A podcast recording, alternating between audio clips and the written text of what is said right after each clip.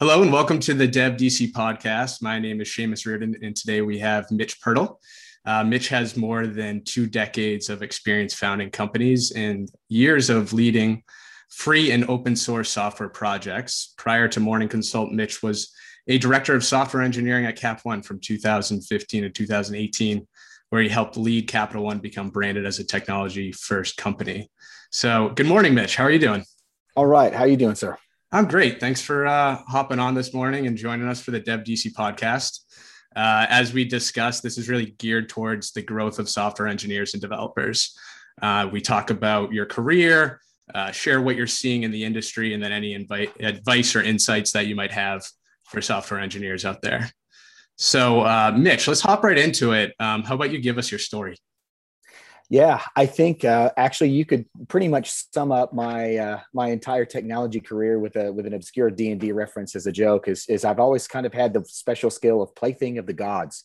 I did not have a specific goal with my career, and so that's led me far and wide.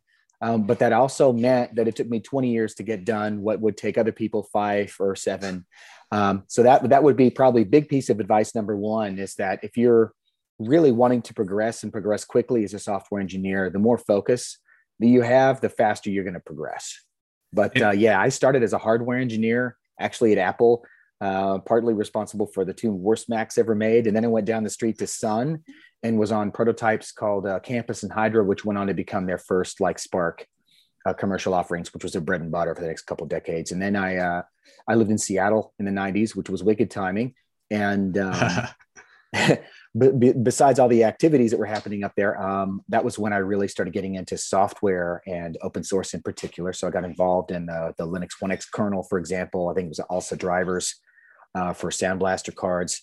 And um, about, some, about what year would that have been? Uh, actually, that was later. That was in the mid 90s. Okay, so I would say early on.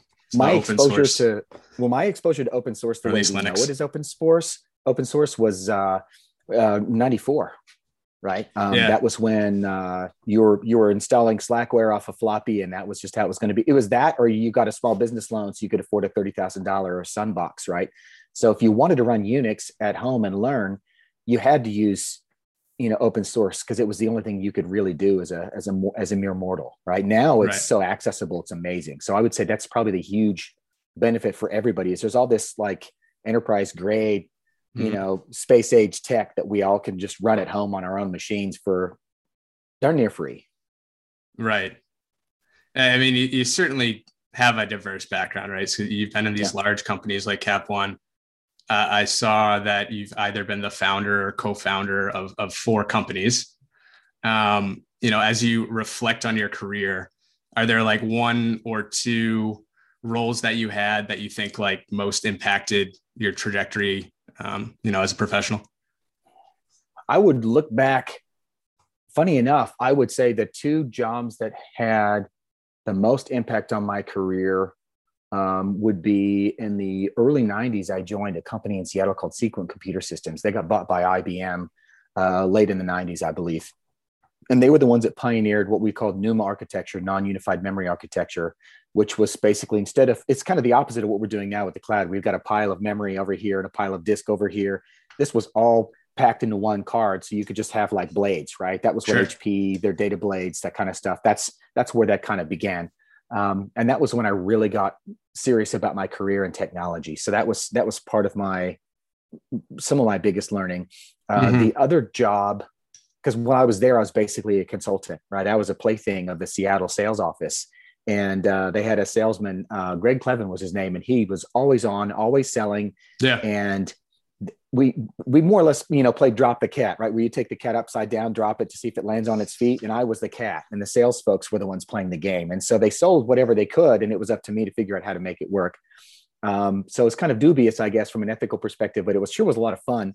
Uh, and then the, the second career uh, i would say that really uh, made a huge impact on my um, on my uh, trajectory would probably be Totsy, which was a startup uh, in the mid aughts in Manhattan, and um, it was uh, it was a private sale site that was targeting moms with uh, small kids, you know, and so what we were doing was we we pinched the president from FAO Schwarz, and he was calling everybody in his address book to get sweet deals on you know luxury products, you know really high visibility brand products uh, at prices that we couldn't advertise to the public or that would infuriate their sales channels right? That's how the sales the private sale model works. So we were we were doing a lot of business there. I was brought in as a cto and i was the only techie in the business when i first showed up. They had they'd paid a freelancer to build an initial prototype in rails and it was just a hot mess. And uh, none of it worked. The database had no uh, no indexes had no nothing. It was just a bunch of basically flat files shoved into a database and with zero tuning whatsoever. So you can imagine it was just a dumpster fire.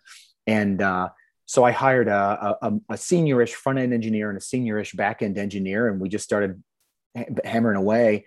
And um, that that crew grew well over a hundred before I ended up leaving because um, I I married a European on a personal note. So we okay. every decade will randomly relocate to Europe and at this point it was it, we just randomly chose turin italy and uh, but but my learning at Totsy was really good learning because it was it was uh, everything from being like your your initial you know uh, grunt programmer where you just have to build everything yourself really hands on uh, to becoming more of like a technical leader sure. and being more and then evolving more into like a systems architect um, and while all that's happening you also got to be an exec you got to be a strategist you got to you know go through the board meetings and and all the other stuff that happens to folks in the c suite um, so there was a ton of learning pretty much from start to finish basically across the entire spectrum of what a technology career could encompass. Yeah, it was all in one job right. right? So it's like maximum maximum suffering maximum learning all at the same time. Interesting. So uh, you know you kind of kicked it off with your advice of being like hey follow follow a certain path right? Uh, in order to progress your career as quickly as possible. However when i asked you know, where did you get your, you know, I guess two key careers, uh, two two key stops in your career that really affected your trajectory. You mentioned two startups, right? And you, it seems mm-hmm. like you got to wear a lot of different hats. So, how, as as someone who's out there right now, right? Let's say, you know, they have one to five years of software engineering experience. How do they balance, you know, being at a big company like Cap One's one of the most innovative companies that that's in the DC, Maryland, Virginia area, right? How do they mm-hmm. balance being like, you know, like I want to aim for cap one first. Hey, like I want to take a shot at like a Totsy or a Sequent where I might be able to get those kind of, you know, a multitude of experiences, those kind of executive experiences, the kind of leadership experiences, the kind of like, hey, I'm mm-hmm. that cat upside down. The sales rep's going to sell something. I have to figure out how it's how it's going to work. Like, how do they balance between startup and an established enterprise? Well, I'm gonna I'm gonna use a music analogy. Okay and this one I really enjoy. Um, technology folks are a lot like musicians. You have jazz musicians who just need a beat, and then they're off and running, right? Then you have classical musicians who they need their music, and then they need to go practice in quiet and just get comfortable with what they're doing and digest and kind of think things through. And then they come back, and now they're ready to practice with everybody else and then perform, right? And there's there's no right way of doing it right? There's there's there's benefits of being uh, really uh, inspirational and aspirational and and just kind of riffing it like yeah. a jazz musician would but then there's also a, a, kind of quiet satisfaction you can get from really digging your teeth into something and understanding everything fully before you allow yourself to form an opinion about it right? Right. And so depending on which which of these types of personalities you would you should be able to i mean and for a lot of folks that are early on they don't know right? right. Is, they're, they're figuring that out. If you do know that you kind of prefer the chaotic, lots of context switches kind of environment, then startups are for you. You're going to learn way faster in that environment. If you're not, and you like to live in a more structured environment um, where you know things are things are more predictable, and that allows you to just kind of focus and really go head deep into what you want to learn and learn it all the way. Yeah, right. Uh, then then getting in a larger organization would give you that kind of stability um, to to to do that that style of learning, which which in itself is is interesting. Probably the hardest part about careers in tech, at least from my opinion, is titles are totally pointless at this at this moment and it, they never i mean i was chief space monkey for 20 years so i can i can i of course you have to take my advice with a grain of salt here but honestly what is a senior engineer um, you'll go to a large organization where you come in as what they call an associate. And so the magic HR decoder wheel will spit out associate software engineer, right? And mm-hmm. 12 months later, when you promote, get promoted to senior associate, which happens to everybody in these big businesses, or they want you to leave, right? That's kind of a subtle reminder that you're not working out. Um, well, the magic HR decoder spits out senior software engineer, but you only got 12 months of experience. Right. Meanwhile, you know, at Morning Consult, where I was VP of engineering, we wouldn't even talk to you as a candidate for a senior engineer position without six years of experience minimum right? So the disparity between these two levels is massive. Mm-hmm. Um, and then you have companies like Facebook where you you you uh, it's really funny. So your title is super super low. It's like really makes it challenges your ego, right? You're, sure. You're like, wow, seriously, I've been doing this for this long, and you want to call me, you know, one step up from rookie? Yeah, but the pay is two to three times more than anything you've ever seen. Right. So some places will give you crazy high comp and just a, an almost embarrassingly insignificantly low title. And then other places you get this awesome, uh, like the chief, whatever, on a business card, but he's in a one person company, right? He's, he's yeah. broke, but but he's a but he's a C level exec. So so you you you got to kind of find your balance between those two. That's interesting. Does, does it start with having to figure out, you know, are you jazz or are you classical? I think so. Yeah. I think so. I think that's one I think that's one way to to find out your well. I mean, think about your learning style. You know. Um, yeah, totally. I'm for, jazz. For the, I know I'm jazz. Okay. yeah. I have to hop right into it, right? Uh, yeah, same, same. I, mm. I, and that's another piece of advice is never ever stop learning. Um, if I stopped learning, I'd still be talking Ada and COBOL and you know yeah. retiring vacuum tubes and stuff. And um, to this day, you know, well, last weekend I was traveling, but basically every weekend I'm installing something I've never seen before or heard before and making myself learn how to use it. Yeah. And uh, you can even give it themes and say, okay, for the for the month of, of May, I want to really just dig in in DevOps. So I'm going to get in a Terraform first and play around with that on, say, AWS or Google Cloud. And when I'm done with that, I'm going to start playing around with firing up my own Kubernetes infrastructure. And then once I'm done with that, you know, or you know, you want to get into Go, well, first you got to get into the idioms. So just learn how to write a Go program or first weekend. Second weekend, maybe try building something more sophisticated with an existing package. Sure. Um, maybe build something more challenging. Um, or, or even try to commit uh, to, a, to an open source project. That's actually another interesting um, thing that's happening as of late is you'll see a lot of open source projects will start tagging their issues on GitHub repos as good first issue. And oh, that's uh, interesting.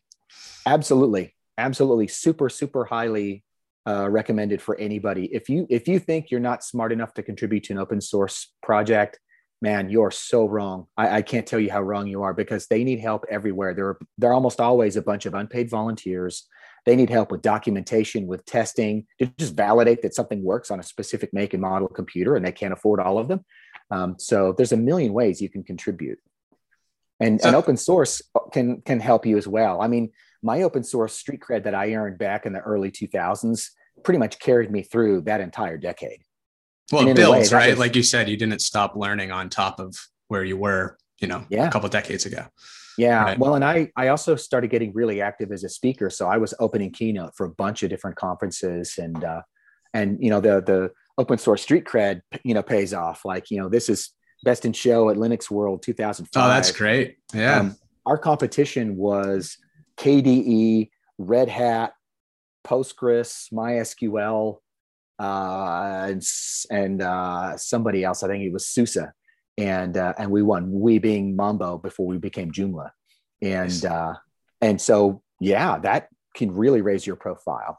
Um, there are if you're into writing JavaScript, for example, there are a ton of JavaScript frameworks and, and toolkits out there um, that are that are gaining wide adoption and they can sure use help. Mm-hmm. Right. So there's there's many opportunities there. So we we you know in our 15 minutes you brought up open source kind of in two different conversations. So I kind of want to mm-hmm. circle back and, and, and just um, I guess one talk about where you see like open source going as far as like an enterprise you know adoption because we're seeing capital one and these other great enterprise organizations truly invest dollars in it right? Which means going to be supported and the innovations like on a trajectory like this right? So could you talk a little bit about that? And then could you also talk you know, you won that award in 2005, so you have some vision, eh, you know, about what is coming and what could be interesting. Could you talk a little bit about like in five years from now, what kind of skills you think will be most in demand for software engineers? Sure. Uh, okay, so open source. So yeah, first one open source. Second one, most in demand skills in five years. Yep. And, and open source is mainly from like an enterprise angle. Yeah, from like, uh, hey, uh, do you see like a rollout um, of like solutions being you know open source and adopted by the enterprise even more, or, or just you know your opinion on yeah. that? Um, yeah, I at this point, particularly here in the states, open source mm-hmm. pretty much owns the roost. Yeah. If you're if you're not leveraging open source software you're just you're at a competitive disadvantage honestly. Um, i was reading an article this morning uh, funny enough on linkedin and um, it was about open source being more secure than closed source yeah. tools from a security perspective. And that's a man that is an ancient ancient phrase. Given enough eyeballs all bugs are shallow right we've been saying that for decades and it's absolutely true you know when and and it's it's different now but i remember the dark days when Microsoft was trying to kill all of us. And uh, you know, the joke was yeah. they can they can hire a thousand engineers to try to build something better than what we can build, but we got twenty thousand people looking at our code. There's no way they're going to have the kind of, you know, view of their yeah, of it's the, impossible systems that they're building. So right. it's, from a practical matter, it's it's it's just it's you really can't compete. Um, the the interesting challenge for me when I look at open source and and particularly large enterprises is there's there are enterprises that embrace the use of open source, but they're not contributing. Right. And then there are enterprises that are very open and contributing to open source. Uh, and I, I find those companies a lot more interesting to watch. I think, you know, Netflix is a good example. Mm-hmm. You know, they build a lot of open source stuff. Um, they release a lot of open source stuff. Um, and I don't want to name names, but yeah, there are other companies that are that big that build a lot of stuff, but they're not releasing much. And uh, you know, some would would probably say, well, let's let's let's point the finger at Amazon, right, at AWS. But if you think about it, their their whole business model is based on a SaaS offering. So the right. last thing they're going to want to do is build something and then let everybody else run it on their own because that's where they actually get their money back from this investment in the first place. So I don't think it's I don't think it's a, a, a, I don't think it's a logical expectation to say, you know, they're supposed to be giving all their stuff away too, because that that totally invalidates their business model. So that's yeah, right.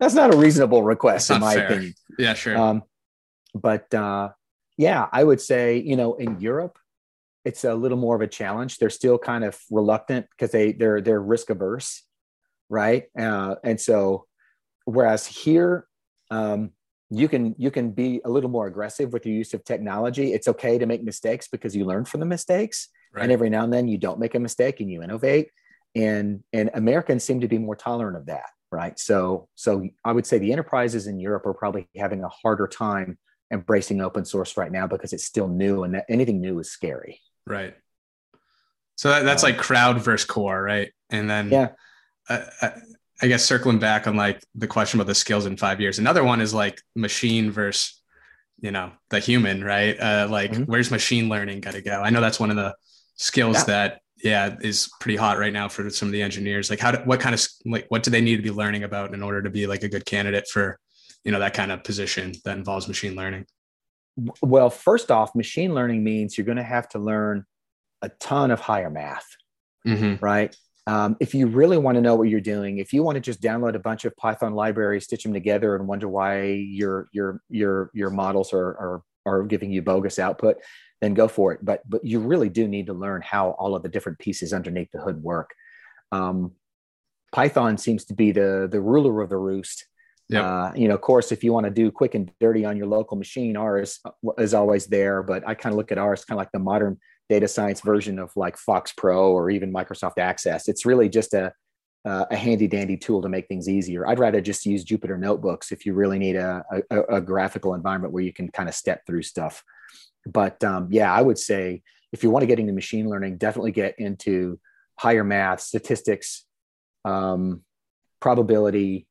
Uh, and then from there, you're going to find different areas of machine learning that might find you might find more interesting. Um, I'm excited about machine learning in that we kind of turned the wrong direction back in the 90s. Computers were mm-hmm. supposed to be doing all the dumb stuff so we could do all the fun stuff. And we flipped it upside down so that computers are doing all the fun stuff and we're doing the dumb stuff right now. So machine learning in my eyes is an opportunity to kind of flip that back around in the direction it should have been headed because we're now training models to do things um, and these things are really important. Like uh, you'll see a lot of a lot of startups in the in the healthcare industry. They're using artificial intelligence to uh, uh, let's see rad ai for example out of uh, berkeley. You know they're using machine learning to to rip through all of these uh, reports from radiologists that they put these reports together and find meaning and information in all of this data. I mean effectively machine learning is at its most simplistic perspective is really just using computers to look through data that's too big for a human to comprehend. Right. Right? Um, but if you and so far we've done a lot of kind of pointless exercises with it but we're starting to get into more way more meaningful um, exercises uh, and, and and riffing through med- medical data pharmaceutical data um, economic data uh, criminal data, for example. Um, you can, you know, if you're if you're wanting to be a policymaker, machine learning can help you figure out, for example, districts where you want to focus on specific legislation based on the population and the behavior there. Right. Uh, and there's just there's a million things you can do with machine learning that's that's valuable. It's just a matter of saying, okay, I gotta first I gotta find the data I think that's that's kind of like the number one challenge for anybody is is you know that, okay let's build a machine that does this. Well okay first we got to find the data to support sure. it. Yeah. Um, but if you have a data set then uh, you have something to get started on. Right. Yeah I mean we're starting to see that already kind of hit right? The components of what is uh you know a data center whether it's cloud or on-prem or whatever are going down in cost. And because of that all organizations can start to leverage data. And we're seeing like IT ops instead of them you know being i guess the ruler of budget and where purchases are coming from it's becoming developers and it's becoming you know how do we make devops a thing? How do we make enable developers to start using all this data that we're now able to store for a long period of time? And it's not just you know storage it's compute too. We see things like snowflake and the components of that go down too. So it's not like you're constrained on ram and and cpu like it used to be. And that, that kind of is like a natural segue mitch into you know the time when you joined capital one right? Like they're a financial services organization. You joined in 2015 they went all in aws it's pretty publicly known right? And uh, they, mm-hmm. their goal was to be a technology first company um, which they are today right? And you were the the leader of the technology fellows program there. So i was, I was hoping you could talk a little bit about what that is and, and what you did for that program. Okay. First um, and the thing that i find probably the most unique and significant about Capital One mm-hmm. is there was like an, a moment of epiphany where the founder, uh, Rich Fairbank, perfect name for for starting this company, by the way. Yeah, for um, a, for a financial services. He yeah. looked up from his laptop and was like, "Holy crap, we're not a financial company. We're yeah. a technology company. We make financial products and services. We're doing it all wrong." And that was really that was the light bulb moment mm-hmm. um, that that started this huge transformation that we've witnessed over the last ten years uh, at, at uh, Capital One. It's it, I'm amazed to be honest yeah. with you. I'm I'm amazed. Um, so we we founded the Technology Fellows program. The goal was to bring in high profile um, entrepreneurs and open source technology leaders that were, you know, public speakers, you know, savvy communicators, had a lot of street cred, um, and and brought a lot of of change and disruption wherever they went. And that was by design just based on on their personality type right? Um, i think i was i wasn't the the the, the lead by the way. So i was i'm tech fellow number seven. I think i was lucky number seven. But uh, yeah i think the group grew to 20 something. Um, but what we discovered was that we had this like super super tight condensed knit group of people that wanted to make all this change across an organization of 50,000 people. And it's so hard to push to the outside of that wheel because that's a big wheel, right? And what probably would have made more sense would have been to have hired all of us as individuals and put us in different lines of business on different teams and different okay. groups. Yeah. So that we could have had more of like a grassroots bottom up approach instead of this like you know, come down, coming down from the ivory towers approach, right? Yeah, it's kind of like when you try to go to security first and get something done, and they're dictating everything, right? Yeah, uh, at least from my yeah. perspective. yeah, nothing oh, against my security on that people. one. That, that's, a, that's a whole nother podcast. anyway, yeah, yeah. Um, so, so the idea and the intent was a good one, but this the execution needed work, right? And so. Yeah you know, we we ended up deciding that that it was it was it was better to break up the band uh, than to keep this you know super group, this Fleetwood Mac of technologists, you know, in uh, yeah, love in Fleetwood Mac group. too. but uh, yeah, I think they were a good example of band, them and the Eagles, right? Two bands where half the people in the band are solo performers and they're all just in a band together. Well, you know, this isn't going to last long, right? But um, but anyway, and and on that and that angle, it actually was kind of cool because we got along extremely well. You'd think a bunch of opinionated senior, you know, troublemakers would would would uh, cause a bunch of trouble with each other, but we actually never did, which I thought was pretty cool. That is pretty cool. Um, I think a lot of companies right now are trying to get the entrepreneurial technology forward folks uh, to their business. Uh, how how did Capital One, um, I guess, you know, get those kind of folks over at the same time to their organization? Uh, well, I'm going to invoke a name. His name is Murshed. Murshed Chowdhury is his name. He was okay. a recruiter. They did something interesting. They actually, instead of working with the recruiting team or external recruiters, they actually hired a recruiter. And all he did was look for potential tech fellow candidates. And uh, that was that was really smart. Um, when you're when you're targeting, you know, like senior technology people in your organization, you really need to find servant leaders. You need to find the outcome oriented, team first, low ego types. Mm. You can't bring in the ninjas and the rock stars and the and the and the heroes. Um, they just make toxic environments. They really do. Okay. And uh, and so that was that was something that I felt like they did extremely well with the Tech Fellows program was that we were all super humble. You know the the the the imposter syndrome was real. Every single one of us I remember I had been there for two years. So my, my, my, my situation in the Tech Fellows program was very solid at that point. And I remember sitting in an interview, we had just interviewed a candidate and we were talking about that candidate and the response, the, the, the, the grading on that candidate was just brutal. And I looked at everybody else and I said, okay, why am I here? And they looked at me and said, what do you mean, Mitch? And I said, there's no way I would have gotten through this interview. Are we, are we trying too hard as interviewers or are we just are we trying to protect what we've got? Or are we just beating up on some unsuspecting you know innocent person with just being super brutal in the interview? And uh, everybody stopped and it, it it started a conversation right? Because yeah. it was it was true. Um, i felt like there's no way i would have gotten through this interview if i would have done it then right? So somehow how did i sneak in early right? Um, but uh, and that brings up another interesting point. As you as you progress on your career what i've seen is that your self awareness and your ability to understand how much you know, as it goes up, so does your your uh, your uh, uh, uh so so does your your your lack of confidence. it will you huh. know and and it's uh, it's kind of funny you can you can hire someone that's early on in their career and say, okay, here's $30,000. You have two months. I need you to build this web app. And they're like, oh, yeah, me and my brother Roy, we'll just bang this thing out. And then you'll interview another candidate who says, well, hold on, only two months. Why two months? Can it be three? Um, if there's a problem, can we move? Um, where's it hosted? And who's doing DNS? And where's the SSL coming from? And they ask you all these questions. And that's the person that actually knows what's happening. It's not that right. they don't know what they're doing. They just know that there's so many things outside of their control that they're having, you know, indigestion thinking about committing to this real deadline and a fixed bid on a project when they know that 50% of their work is going to be based on sitting around waiting for someone else to do what they were supposed to do in the first place right? So so definitely get used to feeling like you're the dumbest person in the room. That's okay. Actually i would i would i would say that means things are going just great. If you are the dumbest person in the room then you're also going to be the one that's learning the most. Yeah. Uh, so uh, that interview, you said it was brutal. Like, what were you? What, what kind of questions were you asking these people that uh, you've reflected? and you're like, hey, I couldn't get through that myself, or I, at least at that point in my career.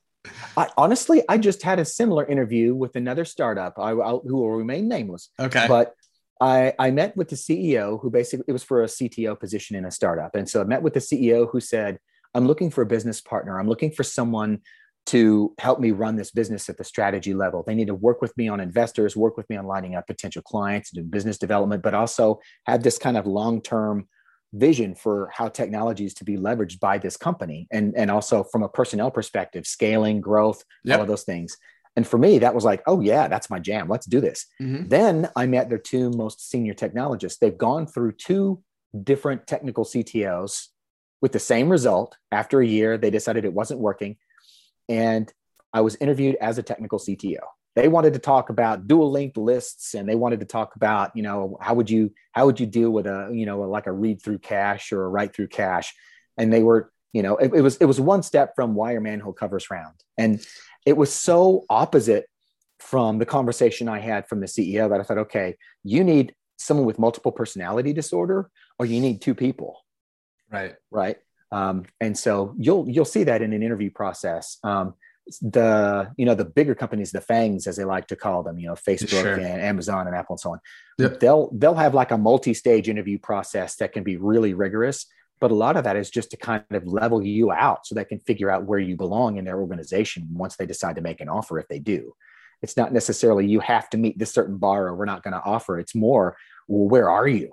So we know right if you're a good fit for this team or you're a good fit for that team because um, you can't just i would i would love to say parts as parts but everybody's just slightly different right? So you need to know this candidate while you're interviewing them what they're good at what they're not good at I mean, where they're strong and what triggers them right? Um, that brought up something else i wanted to bring up. I know you're probably going to ask this question. I'll, I'll i'll jump the gun but yeah advice for for engineers in the interview process yes I, I definitely was going to ask that yeah thank you yeah I would I would say the number one piece of advice I've got is you are interviewing them every bit as much as they're interviewing you. So you need to ask questions like how often do you have one-on-ones with your direct reports and how often do you do performance reviews? How prescriptive is the findings and the and the planning from those performance reviews? Do you set goals? You know, if it's eh, twice a year you have performance reviews or once a year performance review, does that mean you have, you know, a, a, a path that you're going to help curate with me so that I know where I'm going. So in March, I know I'm doing this, and in July, I'm supposed to be here, and in August, I'm or October, I'm supposed to be there. Uh, you need to find out if the place that you're going, you know, is is going to is just going to abandon you with a laptop and you're on your own, or if they're actually going to help you level up and be part of your mm-hmm. career and part of your growth. And there, and I hate to say this, but there are far too many companies out there that are more than happy to just give you a laptop and leave you to your leave you to your own devices, which is usually not good. Yeah, absolutely. Yeah, I mean, there's a huge demand for software engineers. So, um, you know, you being at Cap One, what what would what was Cap One doing, or what should organizations that are tech forward be doing in order to, uh, you know, be keeping these software engineers happy? Well, their their recruiting and onboarding is second to none. I'll say mm-hmm. that. So they have what's called the TDP program, Technology Developer Program, and that's basically where you grab uh, fresh fresh grads right out of school, yeah. and you'll go through the TDP program where you go through like a three month boot camp, and then you're added to a team for one year, and then after that year you're added to a totally different team, hopefully unrelated and completely different focus and type of technology, because the goal is after your second year you've been exposed to two different groups doing two totally different things. And that makes it easier for you to say okay this is this is my sorting hat moment right? This is where i want to go. This is what i want to do. And at that point you graduate you know air quotes uh, from the tdp program and become a, a, proper software engineer where you're on a team and you're just like everybody else in engineering. Um, that's a fantastic program. The second thing that that capital one does um, and I was the I was the first mentor, technology mentor for this was what they call the CODA program, Capital One Developer Academy. Mm. Um, they realized what about all these folks that went through school with a different major and then they graduated and they're like, oh crap, I actually want to write software. I got the wrong degree. Now yeah, there's some really smart people that maybe when they were 17 they didn't pick, you know, computer science. yep. You know. Yep. Uh, you can see the instruments hanging on the wall behind me. I was definitely not thinking about computer science, and that's fine. Uh, and uh, so that was basically an opportunity to join like a six month boot camp where you would go through the CODA program. And when you graduated from the CODA program, you went into the TDP program, which was really cool. So they actually had two different funnels for young engineers to get their career started. For the engineers who did get a comp sci degree, they could just go straight to the TDP program. If not, then you could join the CODA program and come in through there. And, yeah. and I think that's that's pretty cool. Um, I I didn't have the resources to do something quite so so elaborate when I was at Morning Consult, for example, but we yeah. did we did take on a couple engineers straight out of boot camp. Sure. And um, they're all doing extremely well. I'm proud of all of them. Nice. That's so, great. So yeah, I I would say, you know, there if you're there's there's other piece of advice is if you didn't get a, a degree, don't despair. Because um, one thing that I saw was that the folks that went to boot camps and then they're trying to find a job in software engineering, they're really scrappy and resourceful because they've mm-hmm. committed to this. They know they're going to take a hit because they didn't get a degree, you know, and so they're kind of at a disadvantage and they don't care. They're they're they're passionate about what they want to do. These people will typically put in more effort. They'll try harder uh, yeah. to to to finish the challenge at hand uh, or to prepare in advance, for example, uh, than someone who's coming in with a degree who feels maybe a little of entitlement, you know, because I've, I've, I've, you know, I, I went to so and so school, so sure. I already know what I'm doing. Uh, so, so yeah, you definitely don't don't discount the the boot camp the boot camp folks. And I would imagine as an employer, you know, in this world where uh, an engineer who's unhappy could find the next job the next day, you get a lot of loyalty from them if if you take them and take a risk on them, or if you put them through you know, an academy, like you mentioned, in order to give them the skills um, in order to, you know, even have an entry level software engineering job. Mm-hmm. Um, so I guess just uh, giving you an opportunity, Mitch, to just talk about technology as a whole, right? Uh, like, what is the biggest area you're curious about right now, and why? Or There's couple. a couple. I was going to say there isn't one. Yeah, sure. there's, there's too I, much going I, I know my answer would just be rambling on for for five minutes. So if that's what it is, it's what it is. You know. Um, one, which is actually kind of a fun response, is uh, what's what what's going to be post Kubernetes. Oh, I haven't even thought about that. I've just been yeah. thinking about how you can best use Kubernetes without getting stuck on having to learn Kubernetes. Never mind what's after Kubernetes that's that's exactly why I'm interested in what's coming after Kubernetes. What layers because, on top of Kubernetes? Yeah, I mean, I yeah. remember because I remember when AWS first came out.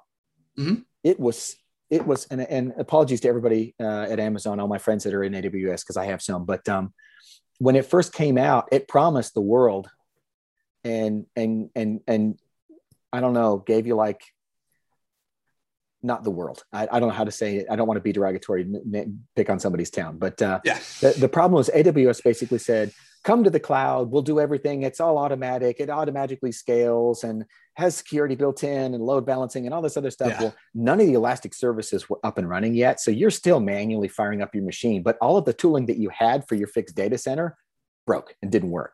So it was it was like a 10 year step backwards just as, to adopt AWS. It was excruciating. It was brutal.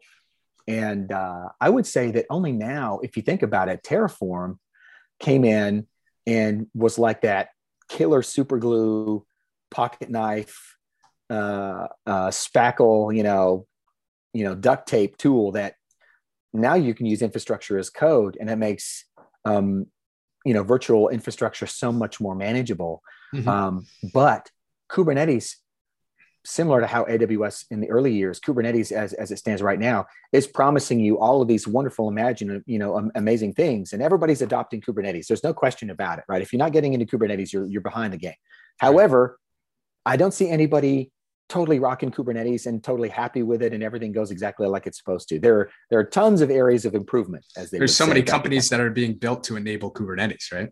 Uh, yeah if a tool if a tool has an entire ecosystem of people who build tools to make that simpler on top then then then okay is that tool that that good of a tool um, so so my suspicion is that something else is going to come along and change virtualization and make it way more um, way more like a lot of the SaaS environments that you're seeing nowadays, right? You see uh, Fastly and and Firebase from Google and and even even Lightsail to a degree from Amazon, right? They've they've they've tried to make it way more like an appliance where you just you log into a web interface, you click on, a, on an icon, and boom, it's up and running.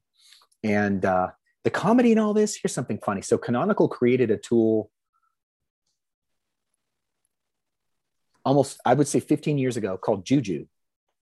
And it was originally done in Python. I think they ended up redoing it in Go, but Juju basically did all the stuff that I wished I could do uh, with a lot of cloud environments. Now it's really funny. So you could like drag and drop uh, things. So if you wanted to, like, imagine you wanted to run a WordPress blog, you could drop a WordPress, you know, uh, logo on your canvas, and then you could drop a MySQL logo on your canvas, and then connect the two, and it would actually fire up an Nginx load balance cluster with mod PHP, set up WordPress for you, set up a database in MySQL, share those database credentials only with your WordPress app in the config. And it was all secure, it was all visible, it was really cool. And I, and I felt like Kubernetes is like taking all the all the ease and simplicity out of that and making me do everything the hard way by hand hmm, again. Mm, interesting. So yeah, I suspect that we're gonna get we're gonna we're gonna veer back into simplicity. I feel like we're we're kind of over engineering ourselves into the ground. Um, other than that, I think Docker has made it so that when you're when you're building an app, it no longer matters so much what you're building the app in, right? If it, you know, the the famous quote from my former CTO at uh, at Morning Consult when I first got there, he smilingly says, "Hey, man, if it runs in a container and and tests pass, what do I care?" And uh, yeah, that's how they should feel as a C level person, or that's how they do, right? Yeah, well, it's yeah. and it's a it, it's it can be a smart approach uh, if you kind of force yourself to stick around a handful of technologies and get good. Otherwise, what happens is if you get too excited about I'm going to try all these different things, then you get hello world good at like a hundred different things, but you're not really good at anything. Right. Um, and that's wide and shallow is not helpful. Right. So, but containers make it a lot easier for companies to kind of become more of a polyglot organization and less yeah. and and you don't have so much vendor lock in either right? That whole right. everybody has to have oracle everybody had to have sybase you know those days are gone. You know mm-hmm. now you can fire up a cluster with pretty much whatever. Now yeah, whatever nobody uses one database anymore. Mm-hmm. you know that's that's a real good example right? It's everybody's got redis. They probably have postgres they might have mongo or dynamo uh, they're probably got elastic yeah. you know, and uh, the list goes on and on and on. So, you know, Neo4j and and more more exotic stuff. And then there's event source systems, right? That's that I think is maybe something that a lot of bigger businesses are going to start getting more into. Um, event sourcing systems is uh, is a really smart architecture for for like a like if your if your business is based around intake of a bunch of data on like a, a, daily basis and you have to like reprocess and you have like a monster etl pipeline of doom and all that other stuff. Yeah. An event source system means you can rerun that pipeline on infinite infrastructure for different reasons and different purposes. And now your your initial source of truth is the data that's coming in into your event systems mm-hmm. and you can just treat it like a fancy log at that point. Because what that means is that as i want if i want to build a new a new service and the service only cares about this this particular subset of data that's coming in on a daily basis i can just attach to that stream as it's coming in nice. and only cherry pick the stuff that i need for my system. And i know that there's a the, that data is living you know is persisting on somewhere else. So i can do whatever i want. I can be cavalier and just have no fear at all be just as, as bold and brave as i choose to be. Uh, and that i think puts you in, an, in a unique situation where you can do more bold things, more aggressive things with technology, and it's not so risk. Sure. So, Mitch, I'm going to try to to wrap it up with a, of a few things here, and then I'll let you uh, add whatever you want before we say bye. Right. So, to me, it goes back to those. I think there's a bass guitars you have behind you, right? It, it's uh, uh, are those? Yeah. Yeah. Yeah, yeah. Okay, yeah, that's what I'm looking at right now.